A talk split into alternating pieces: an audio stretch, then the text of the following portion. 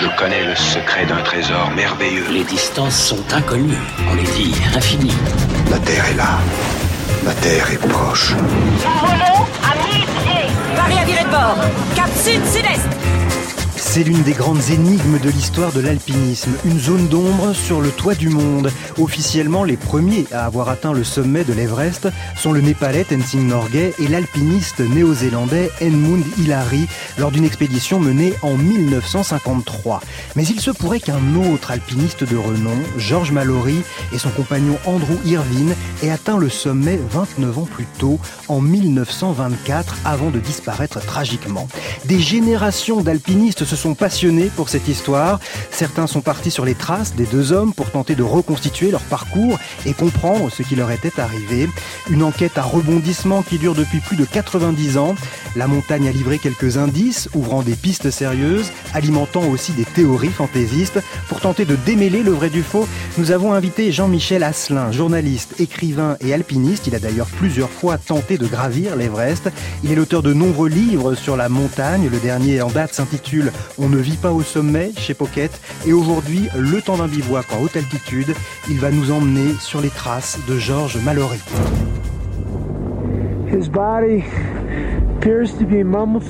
On dirait que son corps est momifié. Il y a une corde autour de sa taille. Oh, il a toujours ses chaussettes. Je peux voir sa botte. Sa deuxième botte. Sa jambe semble avoir été fracturée. À première vue, je dirais qu'il a été victime d'une chute.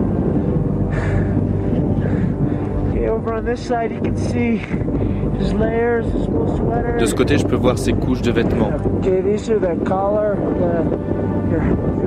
On peut regarder son col. Attends. C'est George Mallory. Vraiment. Oh mon Dieu. Oh my God. Nous étions le 1er mai 1999, 75 euh, ans après la disparition de George Mallory, l'alpiniste Conrad Anker retrouvait le corps de cet euh, alpiniste, 8000 mètres d'altitude sur la face nord de l'Everest. Bonjour Jean-Michel Asselin. Bonjour. Cette découverte a provoqué un, véritable, une véritable déflagration dans le monde de l'alpinisme et même au-delà. Bien sûr. Bien sûr, parce que George Lee Mallory, c'est, vous l'avez dit tout à l'heure, c'est une sorte de légende avec cette énigme.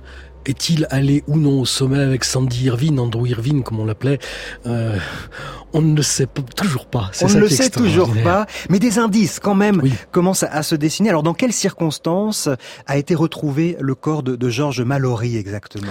Alors, euh, je pense que Cora Danker, qui est un alpiniste que je connais très bien, euh, était très bien informé et qu'il avait eu euh, des informations probablement venant de la part d'alpinistes chinois, puisqu'on a deux témoignages d'alpinistes chinois. Un qui avait dit vers 8200 mètres, à un moment dans une crevasse, je me suis trouvé euh, contre le corps d'un d'un mort qui était un Anglais. On n'a que ce témoignage-là. Il se trouve que cet alpiniste chinois est mort très peu de temps après dans une avalanche, donc on n'a pas de précision. C'est-à-dire que le jour où l'alpiniste chinois fait cette confidence, mhm. Le lendemain, il, meurt. Il meurt, exactement. Et donc, on a, presque l'impression d'un scénario de film. Ah, il délivre un indice et juste après, il disparaît sans pouvoir donner mm. plus de détails sur le, corps euh, qu'il a trouvé. Après, bon, on avait des indices par rapport à le témoignage d'un des témoins majeurs de cette histoire, qui est Noël Odell, qui est un géologue et qui lui a observé l'ascension de Mallory et Irvine le fameux jour de leur disparition. Et donc... Donc là, ils étaient encore vivants. en 1924, ce géologue est un petit peu en, contrebas, euh, à, quelques centaines de mètres plus bas, et il apparaît, pendant une éclaircie, entre deux nuages, il apparaît la silhouette mm des deux hommes, Irvine et Mallory, à, quoi À 300 mètres euh, du sommet. Voilà, il ne sait pas très bien en fait où situer parce que le nuage brouille un peu la vision de cette arête. Alors il y a deux obstacles sur l'arête de l'Everest. On appelle ça le first step and second step, mhm. le premier pas et le second pas. Et Odell hésite. Est-ce qu'ils sont au premier pas? Est-ce qu'ils sont au deuxième pas? Il voit les deux silhouettes se rapprocher l'une de l'autre. Il n'est pas sûr qu'elles descendent ou qu'elles montent, mais il est sûr, en revanche, qu'il y a bien deux personnes qui sont là. Alors, on va revenir hein, sur la chronologie de cette euh, journée euh, fatale, ce 8 juin 1924. Mais quand euh, Georges Mallory entreprend l'ascension de l'Everest, il a 38 ans. C'est déjà un grand nom de, de l'alpinisme. Il s'est illustré à de nombreuses reprises. Oui, Georges Mallory. Alors, c'est pas l'alpiniste le plus extraordinaire du siècle, mais c'est quelqu'un qui a, dans les Alpes, réalisé de belles ascensions. Le Mont Blanc en 1911 Bien sûr. Et puis, euh, ceux qui connaissent bien le secteur savent que l'on peut aujourd'hui gravir une voie qui s'appelle la Mallory à l'aiguille du Midi, dans la face nord de l'aiguille du Midi. Donc voilà, Mallory, c'est un personnage qui a beaucoup grimpé. Euh... Une autre voie porte son nom, alors en Grande-Bretagne, hein, dans le parc national du Lake District, au nord-ouest de l'Angleterre. Euh, une voie qui porte son nom et qui, pendant longtemps, a été considérée comme la plus difficile de la Grande-Bretagne. Certainement, mais en Grande-Bretagne, vous savez, il y a des voies extrêmement difficiles tout le temps. Donc c'est voilà. Mais Mallory, euh, ce qu'il y a, c'est quelqu'un de passionné, ça c'est certain. Il adore la montagne. Euh, ses copains d'escalade disent que de lui que c'est un grand bébé intrépide. Il fait 1m80.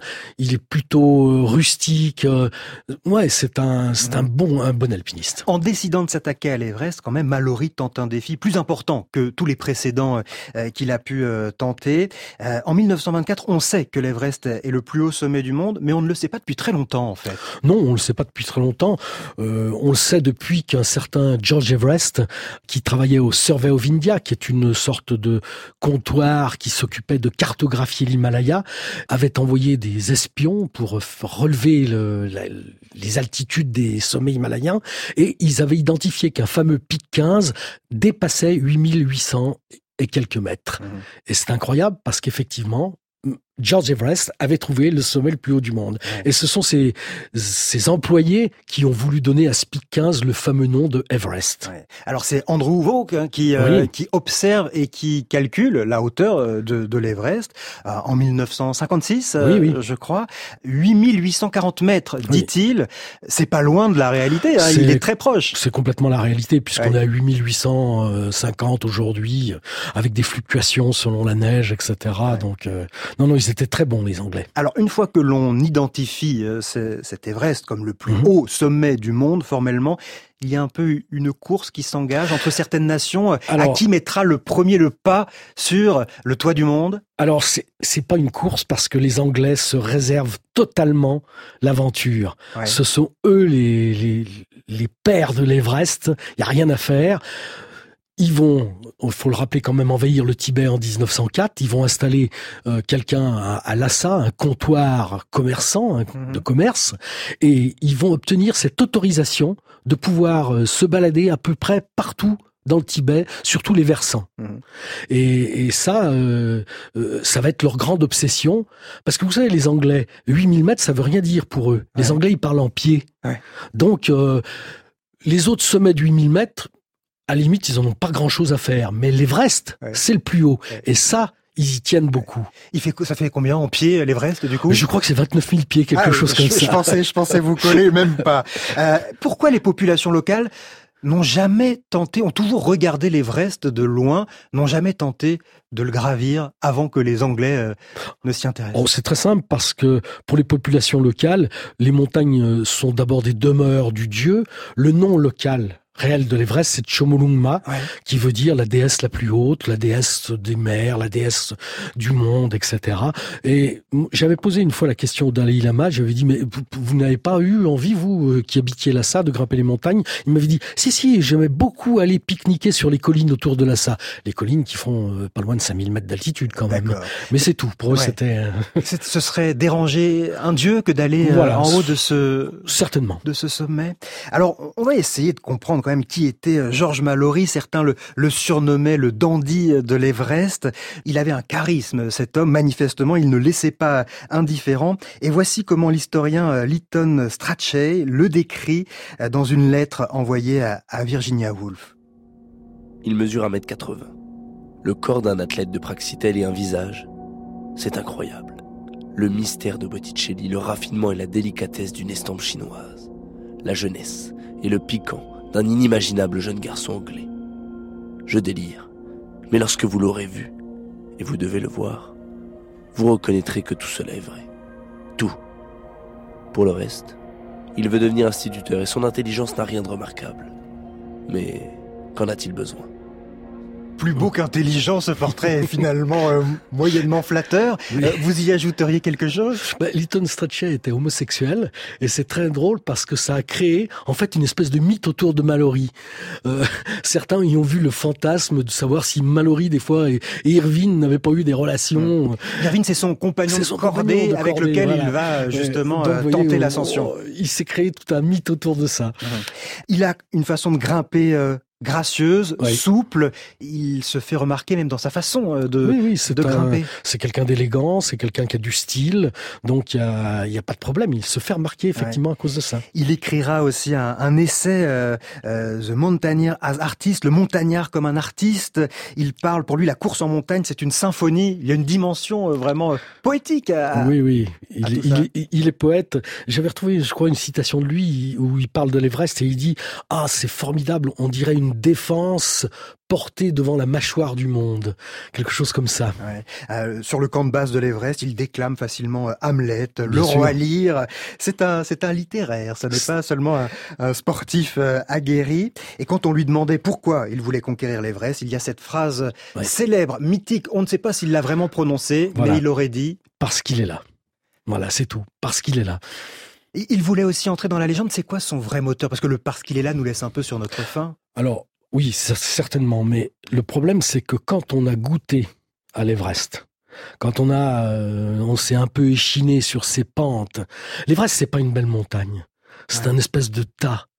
Mais quand on a quand même goûté à ça, quand on a vraiment éreinté ses, ses muscles là-dessus, on peut que revenir, on peut qu'avoir envie d'y aller. C'est très attirant, c'est très addictif l'Everest. Et lui va faire de l'Everest une véritable obsession. Il va y retourner euh, ah plusieurs bah fois. Oui, trois fois, oui. Avant d'y rester. avant d'y rester. Il va faire partie de l'expédition de reconnaissance en 1921, de la première expédition en 1922 où vont mourir d'ailleurs sept Sherpas, qui va beaucoup l'affecter. Et puis, bien sûr, en 24, où là, où là il ne reviendra pas. Et toute la question est de savoir s'il est mort en montant, euh, en tentant d'atteindre le sommet, ou s'il est mort en redescendant. Officiellement, la première ascension de l'Everest est datée de 1953 par euh, le Népalais Tenzing Norgay et l'alpiniste néo-zélandais Edmund Hillary. Mais peut-être, peut-être que George Mallory et son euh, compagnon de cordée Irvine ont atteint euh, le sommet 29 ans plus tôt. C'est une des grandes énigmes de l'histoire de l'alpinisme qui a fait couler beaucoup d'encre. Cet après-midi, nous partons pour une enquête en haute altitude sur les pas de Georges Mallory, le temps d'un bivouac avec Jean-Michel Asselin sur le toit du monde.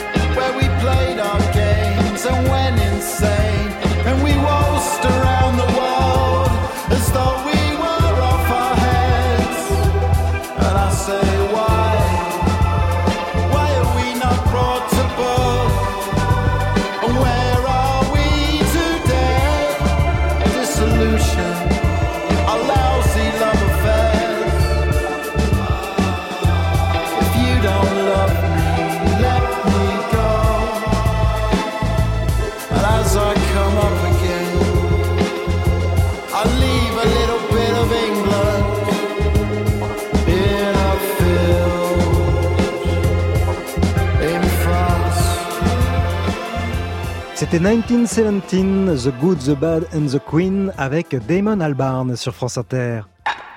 L'Everest, c'est un absolu, parce qu'il n'y a pas de plus haute montagne sur la Terre.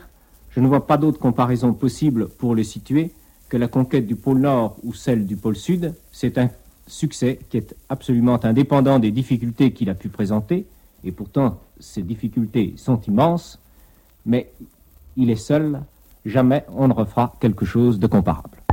Voilà comment Lucien Devis, patron de l'alpinisme français euh, dans les années 50, parlait de l'Everest en 1953, l'année où le plus haut sommet du monde a officiellement été gravi pour la première fois par le Népalais Tenzing Norgay et l'alpiniste néo-zélandais Edmund Hillary. Mais un doute persiste. Il y a une zone d'ombre dans la grande histoire de l'alpinisme.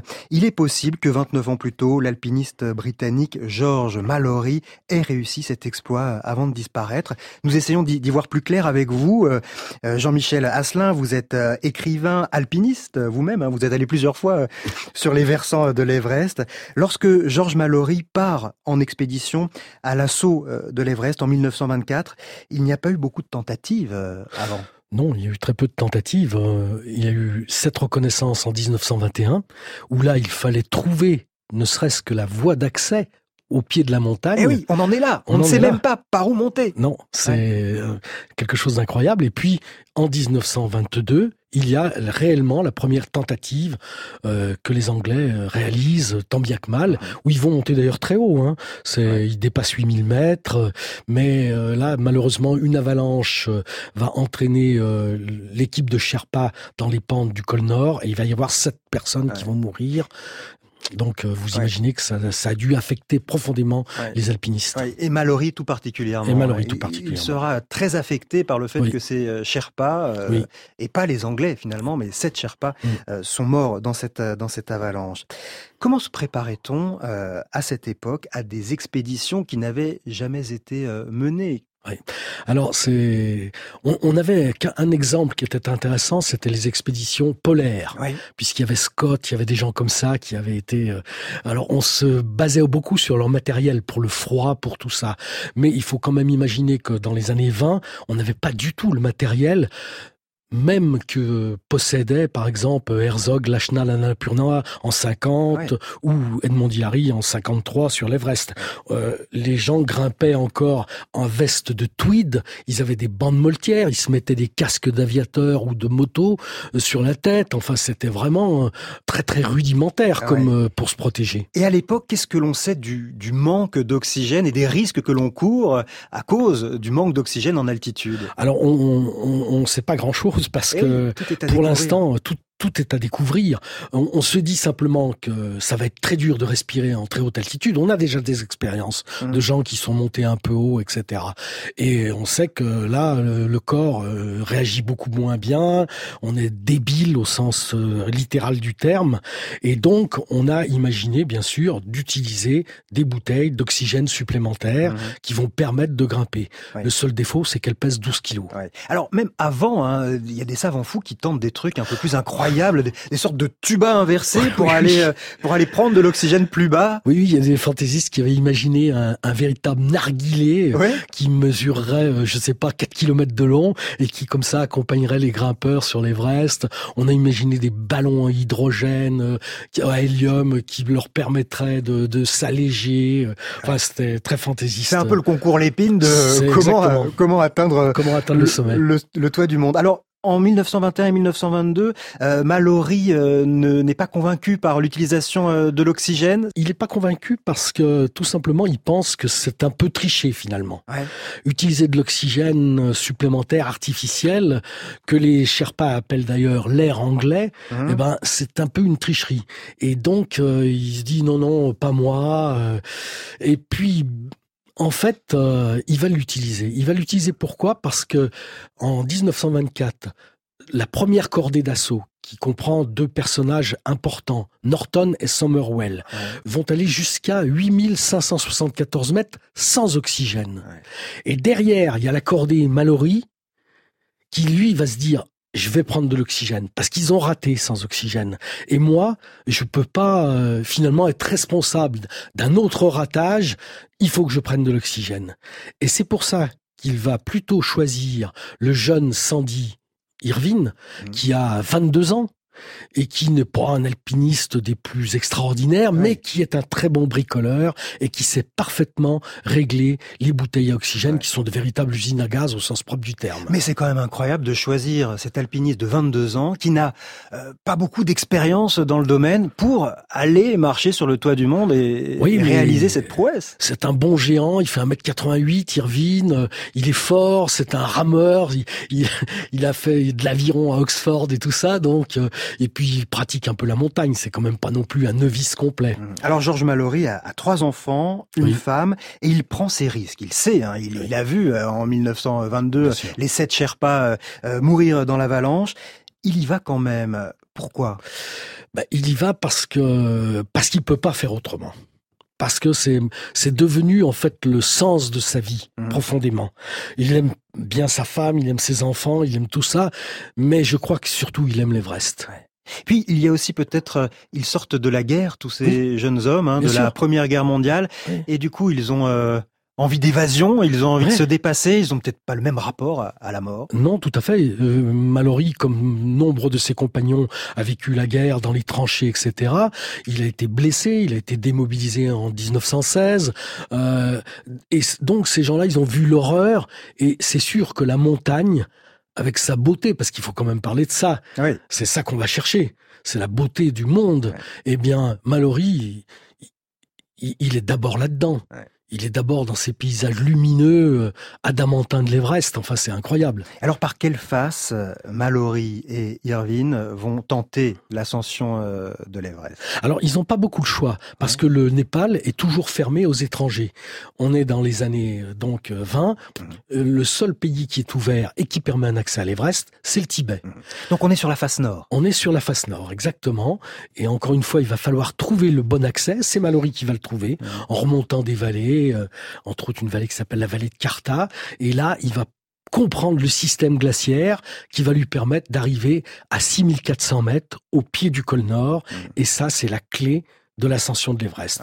On monte au col Nord, on suit l'arête Nord, et après, on découvre vers la droite l'accès immense sur l'arête de l'Everest. Alors il faut rappeler le principe de ces expéditions qui qui étaient euh, très longues, hein, qui duraient euh, huit mois. Euh, aujourd'hui c'est un peu plus court quand on quand on s'attaque à, ce genre de, de sommet, mais c'est toujours par palier, c'est-à-dire que évidemment il faut s'acclimater. On fait ce que certains alpinistes appellent le yo-yo. On monte, on reste en bivouac, on s'acclimate, on redescend et ainsi de suite de proche en proche. On essaye de de venir s'approcher le plus près du sommet pour ensuite l'atteindre euh, en une dernière fois. Et oui, il faut tout simplement que votre corps mute complètement.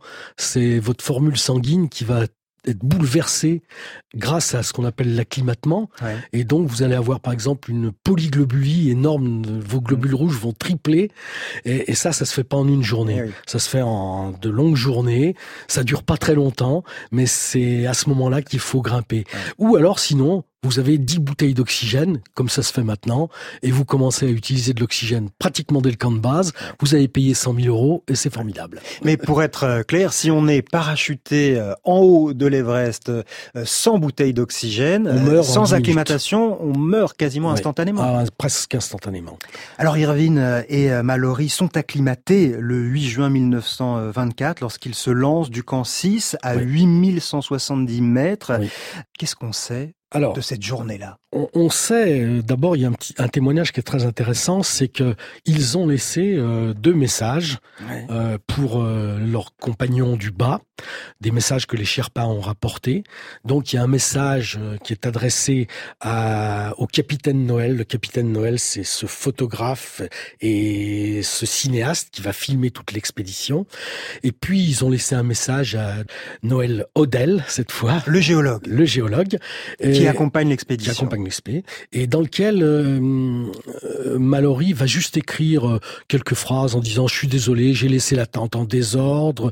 Si tu remontes au camp, n'oublie pas de prendre une boussole que nous avons malheureusement oubliée. Et puis il indique cette phrase à la fin Perfect weather for the job, un temps parfait pour faire le boulot. Il parle pas de victoire, il parle pas de tout ça, il dit pour faire le boulot. C'est justement euh, Noël Odell, le géologue, qui prétendra les avoir aperçus alors qu'il grimpait, lui, euh, à un peu moins de, de, 8000 mètres. Ils étaient tout près du sommet. Je vous propose d'écouter son, son témoignage. À midi 50, au moment où je venais de trouver avec jubilation les premiers fossiles reconnaissables sur l'Everest, l'atmosphère s'éclaircit soudain. Toute la crête se dévoila avec le pic terminal. Mes yeux se fixèrent sur une minuscule tache noire qui se détachait en avant d'une petite pente de neige, au-dessous d'un ressaut rocheux de la crête. Et la tache noire remuait. Une deuxième tache se montra bientôt, remontant la neige pour rejoindre l'autre sur la crête. La première approcha du grand ressaut rocheux et peu après émergea au-dessus. La seconde fit de même. Alors, cette vision fascinante s'évanouit, enveloppée de nouveau par un sombre nuage. Noël Odell est la dernière personne qui aurait vu Georges Mallory et Andrew Irvine euh, vivants. Son témoignage vous semble-t-il fiable, euh, Jean-Michel Asselin? Je pense que Noël Odell euh, a apporté un témoignage très fiable. Noël Odell est très en forme parce qu'il faut pas oublier qu'il va monter quand même deux fois au camp 6 en quelques jours et qu'il va passer au total presque 11 nuits au-delà de 7000 mètres. Et Noël Odell, euh, apparemment, n'est pas affecté par l'altitude. Il se sent très bien. Il essaye même à un moment de prendre des bouteilles d'oxygène, puis il se dit, oh non, ça sert à rien. Il les repose et il continue son chemin. Donc, je pense que Noël Odell est assez fiable. Alors, dans les jours qui, qui suivent, Noël Odell s'aperçoit que les alpinistes ne ne redescendent pas. Assez rapidement, il, comprend que le pire est arrivé. Mais en fait, le 8 juin, il va remonter à 8170 mètres au dernier camp. Il espère bien sûr accueillir les héros. Il va arriver, la tente est en désordre, il y a une boîte de sardines à un endroit, des petites pièces de bouteilles à oxygène. Les héros ne sont pas là. Odell va sortir, il commence à faire un peu de la neige et tout ça, et c'est pas le beau temps. Il appelle, il crie, euh, il re-rentre dans la tente, puis à un moment, vers 16h30, il se dit non mais là faut que je descende parce que d'abord on peut pas dormir à trois mmh. dans la tente, et donc il redescend. On est le 8 juin. Le 9 juin, il va continuer euh, à observer ce qui se passe là-haut. Il y a rien. Il va monter avec un Sherpa jusqu'au camp 5, un peu plus haut. Le lendemain, le 10, il va se retrouver dans l'attente, cette fois, de Mallory et d'Irvine. Rien n'a bougé. Deux jours se sont écoulés. Deux jours se sont écoulés. C'est perdu. Et là, il sait que c'est fini. Ils disposent leur duvet en croix sur la montagne pour euh, avertir ceux d'en bas euh, qu'il n'y a plus d'espoir. L'expédition fait demi-tour, laissant derrière eux, euh, quelque part dans la montagne, les corps d'Andrew Irvine et George Mallory. Les deux noms sont gravés au pied de la montagne. C'est le début d'une longue enquête de plus de 90 ans, faite de rebondissements, d'hypothèses plus ou moins sérieuse. Une longue enquête sur laquelle nous allons revenir avec vous, Jean-Michel Asselin, le temps d'un bivouac sur les traces de Georges Mallory cet après-midi.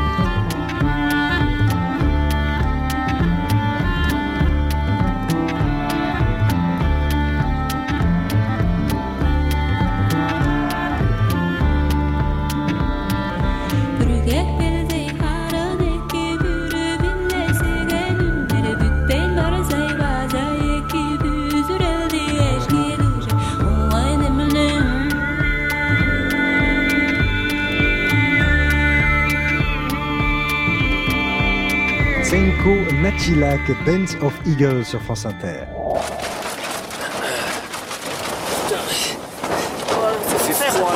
Là, je vais vous dire. Là, c'est l'enfer. C'est l'enfer. Et euh, on est hyper motivé. Mais on serait vachement mieux ailleurs. Oh putain, si ça fait ça toute la nuit. Psychologiquement, d'entendre de bruit du vent comme ça, c'est affreux. Oh putain. Non, là, c'est pas facile. Là, oh, là c'est pas facile du tout. Mais on, savait, hein, ça allait pas être facile. Là. 10h moins le quart. 22h, 21h45. Mettre les lunettes de soleil aussi pour le vent. Extrait du film On va marcher sur l'Everest, les alpinistes Sophie Lavaux et François Damilano sur les pentes de la plus haute montagne du monde. Vous avez connu vous-même ces conditions, Jean-Michel Asselin. Vous y êtes allé hein, sur l'Everest. Oui, oui. oui suis C'est encore très dur hein, de, de faire ces, ces ascensions. Hein. Rien n'a oh. changé ou presque. Oh bah c'est pas une promenade de santé, non, non, ça c'est certain. Hein.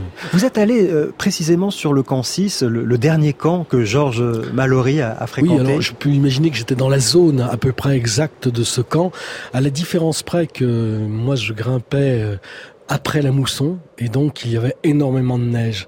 Mais je me suis arrêté, je me rappellerai toujours, à côté d'un rocher où il y avait des morceaux de cordes qui était en chanvre et je me suis toujours dit que tiens, peut-être sous mes pieds, il y avait euh, les restes du 6 de Mallory. Alors après la disparition de, de George Mallory et de Andrew euh, Sandy Irvine en 1924, alors qu'ils tentaient d'atteindre le sommet de l'Everest, un grand mystère plane sur euh, cette disparition. Personne ne sait s'ils ont atteint leur but avant euh, de mourir. Et au fil des années, des indices vont apparaître et puis des thèses vont commencer à, être euh, échafaudées. Après la disparition euh, tragique des deux alpinistes, combien de temps faudra-t-il attendre pour qu'une nouvelle expédition parte à, la conquête du toit du monde, Jean-Michel Asselin? Oh, Il faudra attendre quelques années, mais ça va être très vite. Hein. On va avoir des différentes tentatives en 33, en 36, euh, des, des, tentatives très fantaisistes, hein, dont, dont, une d'un Anglais euh, complètement euh, étrange qui s'appelle Maurice Wilson, qui s'était acheté un avion, il n'avait jamais piloté et il a déjà fait cet exploit de quitter l'Angleterre, d'atterrir en Inde après une traversée démentielle et puis après de partir tout seul sur l'Everest. Évidemment, ce brave homme est mort sur les pentes du col Nord et on l'a retrouvé on l'a retrouvé, lui, Maurice Wilson, on l'a retrouvé trois fois. Les Anglais l'ont retrouvé en 35, ensuite les Chinois l'ont retrouvé en 70, et moi-même je l'ai retrouvé en 89. Il y est toujours?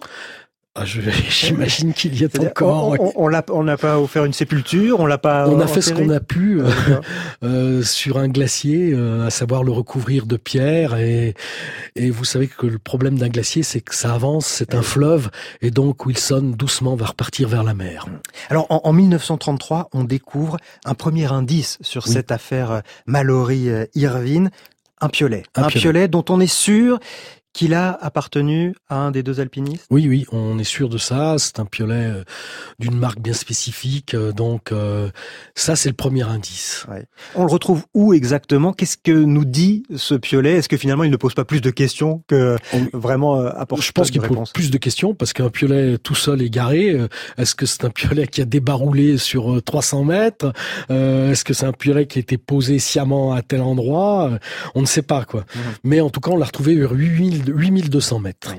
Pendant un moment, euh, la Chine va interdire l'accès euh, par le Tibet, donc la face nord de l'Everest, et donc l'enquête ne va pas du tout avancer. Plus aucun occidentaux euh, ne, n'arpente cette partie-là de, de la montagne, et il faut attendre 1979 pour qu'il y ait un nouveau rebondissement. Oui, exactement. C'est seulement à partir de là que les Chinois vont réouvrir leurs frontières et qu'il va y avoir des expéditions qui vont se rendre euh, sur ces flancs. Parce que les Chinois, eux, sont très bien adjuger la montagne. Ils voulaient être les premiers au sommet, donc ils ont créé une expédition monstrueuse avec euh, des adhésions au parti communiste à 8000 mètres, euh, et ils ont mis euh, visiblement des gens au sommet. Même si parfois leurs descriptions sont très fantaisistes, puisqu'on assiste par exemple dans un récit à l'ascension d'un Chinois pieds nus vers 8500 mètres, exalté par la pensée de Mao. Mmh. Bon. Voilà. Donc c'est peut-être un peu exalté. On n'est pas certain de ces récits. Euh, il n'existe pas de, de photos euh, de, de ce qu'ils auraient fait. On est fait. sûr qu'ils sont allés au sommet. En quelle année? En 75. En 75. Eux, à un moment, ont prétendu l'avoir fait dans les années euh, dans les, 60. Oui, dans les années 60. C'est là où il y a un doute. Il y a un doute, mais c'est très possible. C'est très possible. Ils ont installé justement sur cette partie une, une échelle qui permet justement d'accéder un peu plus facilement sur un, un, des, des ressauts un peu, un peu difficiles. Oui, ce fameux second step, cette fameuse falaise, euh, est équipée aujourd'hui d'une échelle. Elle est équipée par les Chinois. Et on a des grimpeurs qui ont essayé dans les habits d'époque de Mallory et Irvine, de faire cette ascension sans utiliser l'échelle. Et je peux vous dire que c'était des Espagnols qui étaient très doués. Et ben, c'était pas du tout, du tout gagné. Ça, ça va plutôt dans le sens eh de ben, l'idée qu'il n'a pas réussi parce que l'échelle n'y était pas par définition. Pas. Et apparemment, euh, il a fallu qu'on installe ouais. cette échelle pour que l'ascension par cette face soit, soit, possible. Possible et surtout la descente. Le, le Graal pour trancher cette question, ce serait de, de retrouver l'appareil photo. Exactement. Les deux hommes, Mallory et Irvine, sont partis avec un, un appareil photo que l'on n'a jamais retrouvé. Alors, les, les, les, hypothèses les plus folles traînent. Ouais. Certains disent que les Chinois ont retrouvé l'appareil photo et pour ne pas dire qu'ils euh, étaient arrivés avant eux, ils l'ont détruit ou caché. Euh, ça paraît un peu là ouais, aussi euh, fantaisiste. Un peu fantaisiste, oui, je pense. Euh, cet appareil photo, selon vous, euh, il existe encore? Il est quelque part dans la montagne? Alors euh, oui, mais dans quel état? Ouais. Tout le problème est là, c'est que si c'est un appareil photo qui a subi une grosse chute, on pourra rien en faire. Mais la firme Kodak avait affirmé que si l'appareil photo n'a pas été ouvert, n'est pas brisé, on pourrait tout à fait développer la pellicule même euh, euh, un siècle plus tard. Ouais. Donc pourquoi pas Peut-être qu'un jour on le retrouvera dans les poches de Sandy Irvine. Oui, parce que on n'a toujours pas retrouvé le corps de Sandy Irvine. Il est possible que le témoignage de ce Chinois qui est mort juste après oui. avoir dit qu'il avait vu un Anglais mort sur la montagne, il est possible que ce soit le corps de, de Sandy Irvine. Oui, tout à fait, c'est complètement plausible. Sauf qu'on ne sait pas où il est. Sauf qu'on ne sait pas. Et qu'on le retrouvera peut-être par hasard. Ouais. Euh, Quelqu'un montera un jour et, et, tombera dessus. Euh. Comme on a retrouvé en 1999 le corps euh, de, de Mallory, euh, on a entendu hein, ouais. cette archive assez émouvante en début d'émission où Conrad Anker découvre ce corps, dans un premier temps d'ailleurs, quand euh, l'expédition retrouve le corps, il n'ose pas s'approcher, il n'ose pas le toucher. Il y a comme un tabou autour oh, de, bah, de ce corps momifié. C'est terrible parce que le corps momifié est en fait dénudé dans toute la partie haute. Il repose euh, le ventre contre la terre, contre la glace, et son dos est exactement comme une statue de marbre. C'est incroyable. C'est tout blanc, c'est très étrange. Mmh. Bien sûr, ils ont quand même fouillé ses poches. On n'a pas retrouvé l'appareil photo hein, dans, on dans l'appareil photo et on n'a pas retrouvé quelque chose d'important. On n'a pas retrouvé la photo de la femme de Mallory que Mallory avait emportée pour poser au sommet. Il avait dit, si j'arrive au sommet, je déposerai, je la photo de ma femme. Voilà. Elle n'est plus là, dans ses poches. Elle n'est plus dans ses poches. Là encore, de quoi alimenter. De quoi euh, alimenter encore euh, les, les, théories, ouais, les, les théories. hypothèses. Ils ont évidemment euh, fini par euh, par approcher le corps. Là aussi, ils lui ont euh, offert une sépulture. Oui. Mais avant, ils ont essayé de trouver des indices, des éléments de ce qui s'était passé, comme le raconte l'un des membres de l'expédition, Dave Hahn.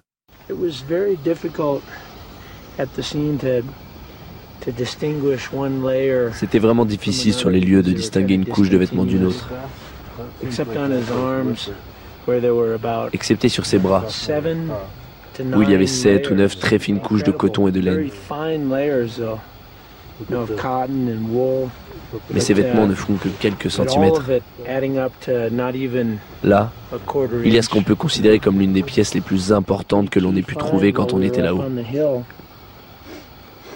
Quand Jake a sorti les lunettes de la poche de Mallory, on a su que cela signifiait qu'il était redescendu alors que le soleil s'était couché. À ce moment-là, ils allaient bien.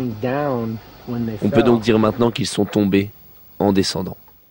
Alors c'est vrai que c'est étonnant hein, que les lunettes de soleil soient rangées euh, dans la poche de Mallory, mais la conclusion de Dave Hahn est peut-être un peu rapide tout de même, d'en déduire que c'était forcément à la descente euh, qu'ils ont chuté, puisqu'on sait qu'ils ont chuté, puisqu'il est fracturé, il a les jambes fracturées. Oui, effectivement, c'est un peu rapide, mais est-ce que c'est vraiment en fait très important de savoir s'ils sont allés ou non au sommet? je pense, j'en avais parlé avec euh, Sir Edmond Hillary et qui m'avait dit cette chose très juste. Il a dit peut-être qu'ils sont allés au sommet, mais le vainqueur de l'Everest, c'est celui qui monte et qui redescend, vivant. Voilà. Je crois que ça, c'est la vraie le vrai sens de l'histoire, redescendre vivant. Edmund Hillary et Tenzing Norgay sont passés, eux, par euh, l'autre face, hein, en 1953, par la face sud de l'Everest, mais effectivement, eux, ils y sont allés et ils en sont revenus. Le plus haut sommet du monde, l'Everest, est vaincu. Les habitants de Katmandou, capitale du Népal, ont fait un accueil triomphal à l'équipe victorieuse. Le Sherpa Tenzing, leur compatriote, son camarade de cordée, le néo-zélandais Hillary, et les autres membres de l'expédition que commandait le colonel Hunt. Les premiers dans l'histoire, les Anglais ont vaincu l'Everest. Le monde entier rend hommage à la persévérance du chef et à l'énergie de ses hommes. Au sommet, nous avons surtout éprouvé trois uh, sensations. D'abord, le soulagement d'avoir trouvé le sommet, parce que c'était assez difficile de voir où était le véritable sommet. Puis, le grand plaisir d'être arrivé là, après tous nos efforts, et je pense que ceci était amoindri par les effets de l'altitude. Et la troisième sensation, et c'est sans doute la plus forte, était le désir de redescendre. Ils étaient les, premiers à mettre euh, un pied sur le toit du monde, mais ils n'ont pas eu envie euh, de s'éterniser euh, non plus. Il y a quelque chose d'assez étonnant quand même dans cette quête. Et puis une fois qu'on atteint le but, on ne reste pas. Non, on ne reste pas, parce que souvent les conditions d'ailleurs ne l'autorisent pas. Il règne un froid quand même assez intense. Et bien heureux sont ceux qui sont restés une heure, voire plus au sommet, mais c'est rare. Jean-Michel Asselin, comment s'est passée l'ascension de, de, ces deux alpinistes qui, eux, sont revenus et, on le sait avec certitude, ont atteint pour la première fois le, sommet Ah bah Hilary et Tenzing Norgay, c'est vraiment une histoire fabuleuse parce que ils vont bénéficier de quelque chose d'incroyable. C'est qu'en fait, la veille, il y a deux alpinistes anglais qui sont montés pratiquement jusqu'au sommet sud de l'Everest et qui ont été euh, les ouvreurs de la voie. Mmh. Et Tenzing et, et Hilary, finalement, vont suivre ces deux personnages et vont oser parce que c'est ça qu'il fallait. Il fallait oser, entre autres, franchir ce fameux ressaut Hilary. Mmh. Dans les Alpes, on ne le verrait pas. C'est quelque chose qui fait 12 mètres de haut. On serait là, on poserait les mains, on franchirait ça, euh, les doigts dans le nez, comme on dit. Mais à 8800 mètres d'altitude, c'est une autre paire de manches. Et là, Hilary ou Tenzing, puisqu'on ne sait pas lequel des deux a franchi. On se doute que c'est Hilary eh bien, il, a osé et il l'a fait et ils sont allés au sommet. Et chapeau, chapeau bas parce que c'était vraiment très très beau. Ce qu'il faut avoir en tête, parce que euh, on est là à 50 mètres, 100 mètres, on se dit mais s'ils sont si près du but, pourquoi c'est si difficile les 100 derniers mètres, les quelques centaines de mètres qu'il reste? Déjà, le, relief est compliqué et à cette altitude. Euh, ça avance très doucement, hein. on met plusieurs secondes pour faire un pas, tout se vit au ralenti, le cerveau, les mouvements. Oui, tout est vraiment, euh, comme vous l'avez dit, au ralenti, c'est-à-dire qu'on n'a plus l'intelligence qu'on a en bas, on, est dans les sensations, on, est étrange, on est étranger à soi-même. On est comme dédoublé, c'est vraiment très très spécial. On est sur le fil du rasoir, on sait très bien que tout peut basculer d'un instant à l'autre, on peut mourir, je sais même pas si, si on est encore intéressé par sa propre personne. C'est ça qui est extraordinaire. Donc, il faut avoir beaucoup de lucidité. Aujourd'hui, l'Everest est victime du tourisme de masse. Il y a des photos où l'on voit des alpinistes faire la queue pour atteindre le sommet. Vous allez nous dire, Jean-Michel Asselin, pourquoi ce qui était impossible il y a un siècle est devenu faisable pour trop de monde. Un point rouge dans la nuit, c'est une clope je te dis, un point qui danse dans ces collines, on se balade ici, ma main au feu, un ours qui fume, je n'en crois rien, il faut que cela soit quelqu'un ou bien quelqu'un. Qui suit un sentier, quelqu'un de transi, quelqu'un qui fuit, cherche un pays pour vivre, vivant.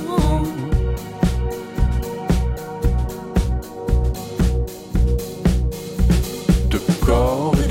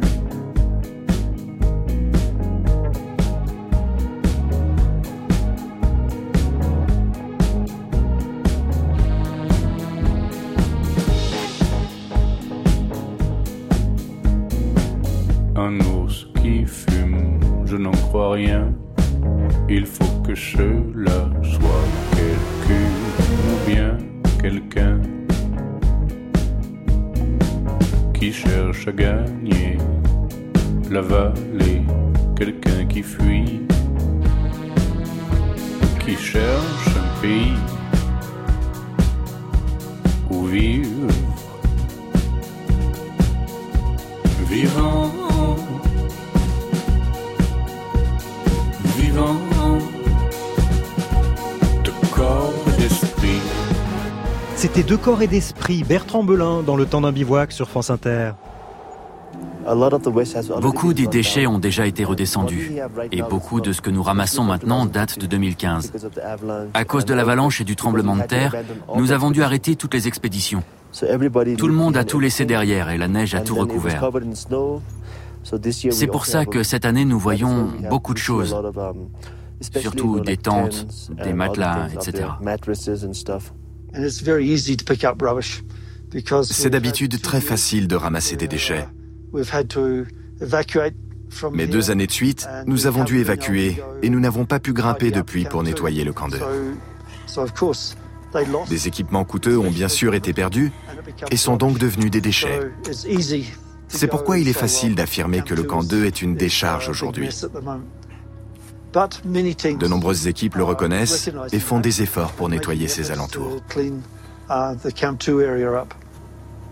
Un extrait du film Everest Green, voilà qui aurait sûrement surpris Georges Mallory. L'Everest est devenu au fil des années la plus haute décharge d'altitude. Jean-Michel Asselin Oui, on, on le dit. Moi, j'ai je trouve que ce sont des termes un petit peu exagérés, mmh. parce que certes, il y a des déchets sur l'Everest, mais vous avez 1500 personnes au camp de base.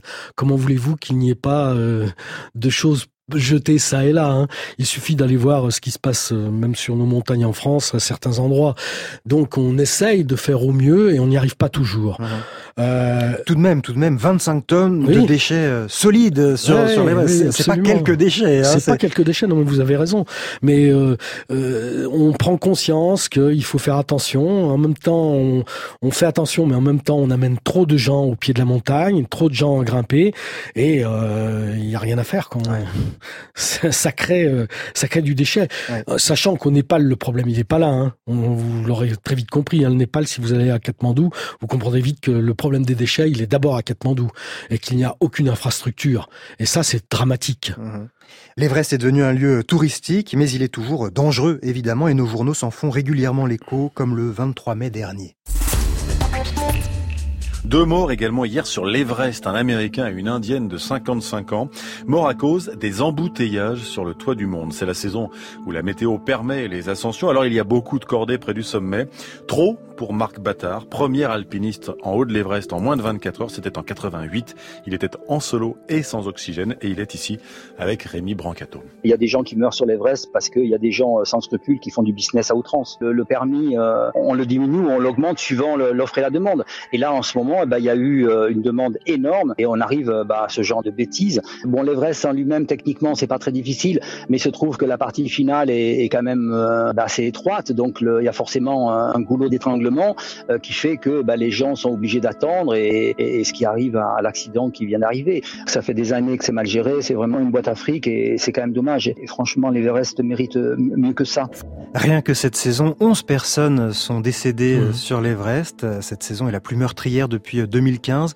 Comment euh, expliquer tous ces accidents? Alors ça s'explique par une chose très simple, c'est essentiellement le progrès des prévisions météo. Euh, elles sont aujourd'hui tellement précises que pratiquement vous savez à quelle heure vous pouvez grimper en toute mhm. sécurité euh, sur le sur le toit du monde. Et donc, ce qui explique que tout le monde se retrouve au même endroit au même moment. Voilà, tout le monde part au même moment. Et on a on a en tête des images incroyables où vraiment les gens sont à la queue leu sur des des dizaines de mètres pour atteindre le sommet. De mètres. c'est hallucinant. Bien sûr. Et ça c'est c'est en partie euh, dû à ce, cet effet des prévisions météo. Et puis euh, une autre cause aussi qui est très importante, c'est l'emploi euh, d'oxygène mhm. massivement euh, avant ceux qui utilisaient de l'oxygène, en général, l'utilisaient à partir de 8000 mètres du dernier camp au col sud.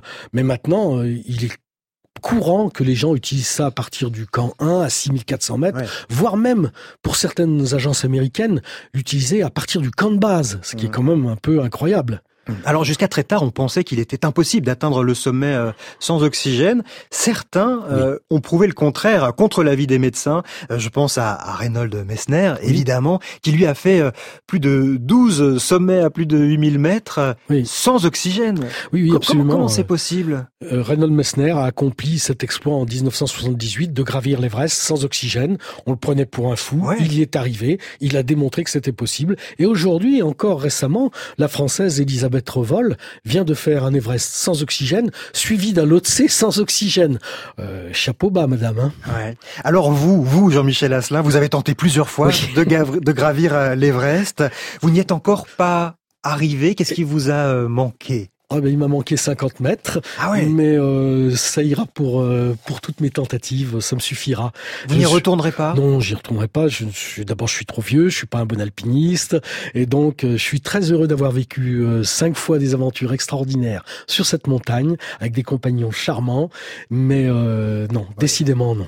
C'est pas pour moi. Vous le dites avec un grand sourire. On sent que c'est pas, c'est pas le, le loupé de votre vie finalement. Oui, après 11 ans de psychanalyse, on s'en passe. Merci Jean-Michel Asselin de nous avoir euh, emmené sur les pentes de l'Everest, sur les pas des, des premiers alpinistes. Euh, je, je, signale le, le, titre de votre dernier ouvrage, On ne vit pas au sommet, chez Pocket. Et puis je signale aussi que vous venez de réaliser un film avec votre épouse Anne-Benoît Janin, Les belles envolées. Euh, c'est euh, le portrait de huit Népalaises qui ont gravi l'Everest. Euh, le film vient tout juste d'être euh, terminé. Il va être visible dans certains festivals. Oui, oui, on le verra au festival de Ciné 2000 à Ajaccio en octobre et puis surtout au Grand Bivouac à Albertville, qui est un festival qui accueille énormément de monde. Donc on pourra voir ce film avec la présence d'ailleurs de deux des Népalaises protagonistes mmh. de l'Everest qui sont extraordinaires, Doma Sherpa et Kalpana Marianne. Qu'est-ce qu'il raconte ce film? Ah ben il raconte que ces femmes, elles ont choisi de faire l'Everest pas simplement pour la montagne, mais surtout pour dire que les femmes elles sont légales des hommes et qu'elles ont quelque chose à raconter au Népal. Et puis pour ceux qui voudraient euh, vous écouter davantage, eh bien vous êtes chez nos amis de France Bleu euh, Pays de Savoie avec cette émission Passion Montagne tous les dimanches. C'est à quelle heure? Entre 11h et midi. Entre 11h et midi et on vous retrouve euh, à la rentrée. En septembre. Sur France Bleu Pays de Savoie. Un grand merci à vous Jean-Michel Asselin d'être passé par notre bivouac. Merci. Merci à Charles Pellabon et Henri Bérec qui étaient à la technique avec nous pour gravir l'Everest.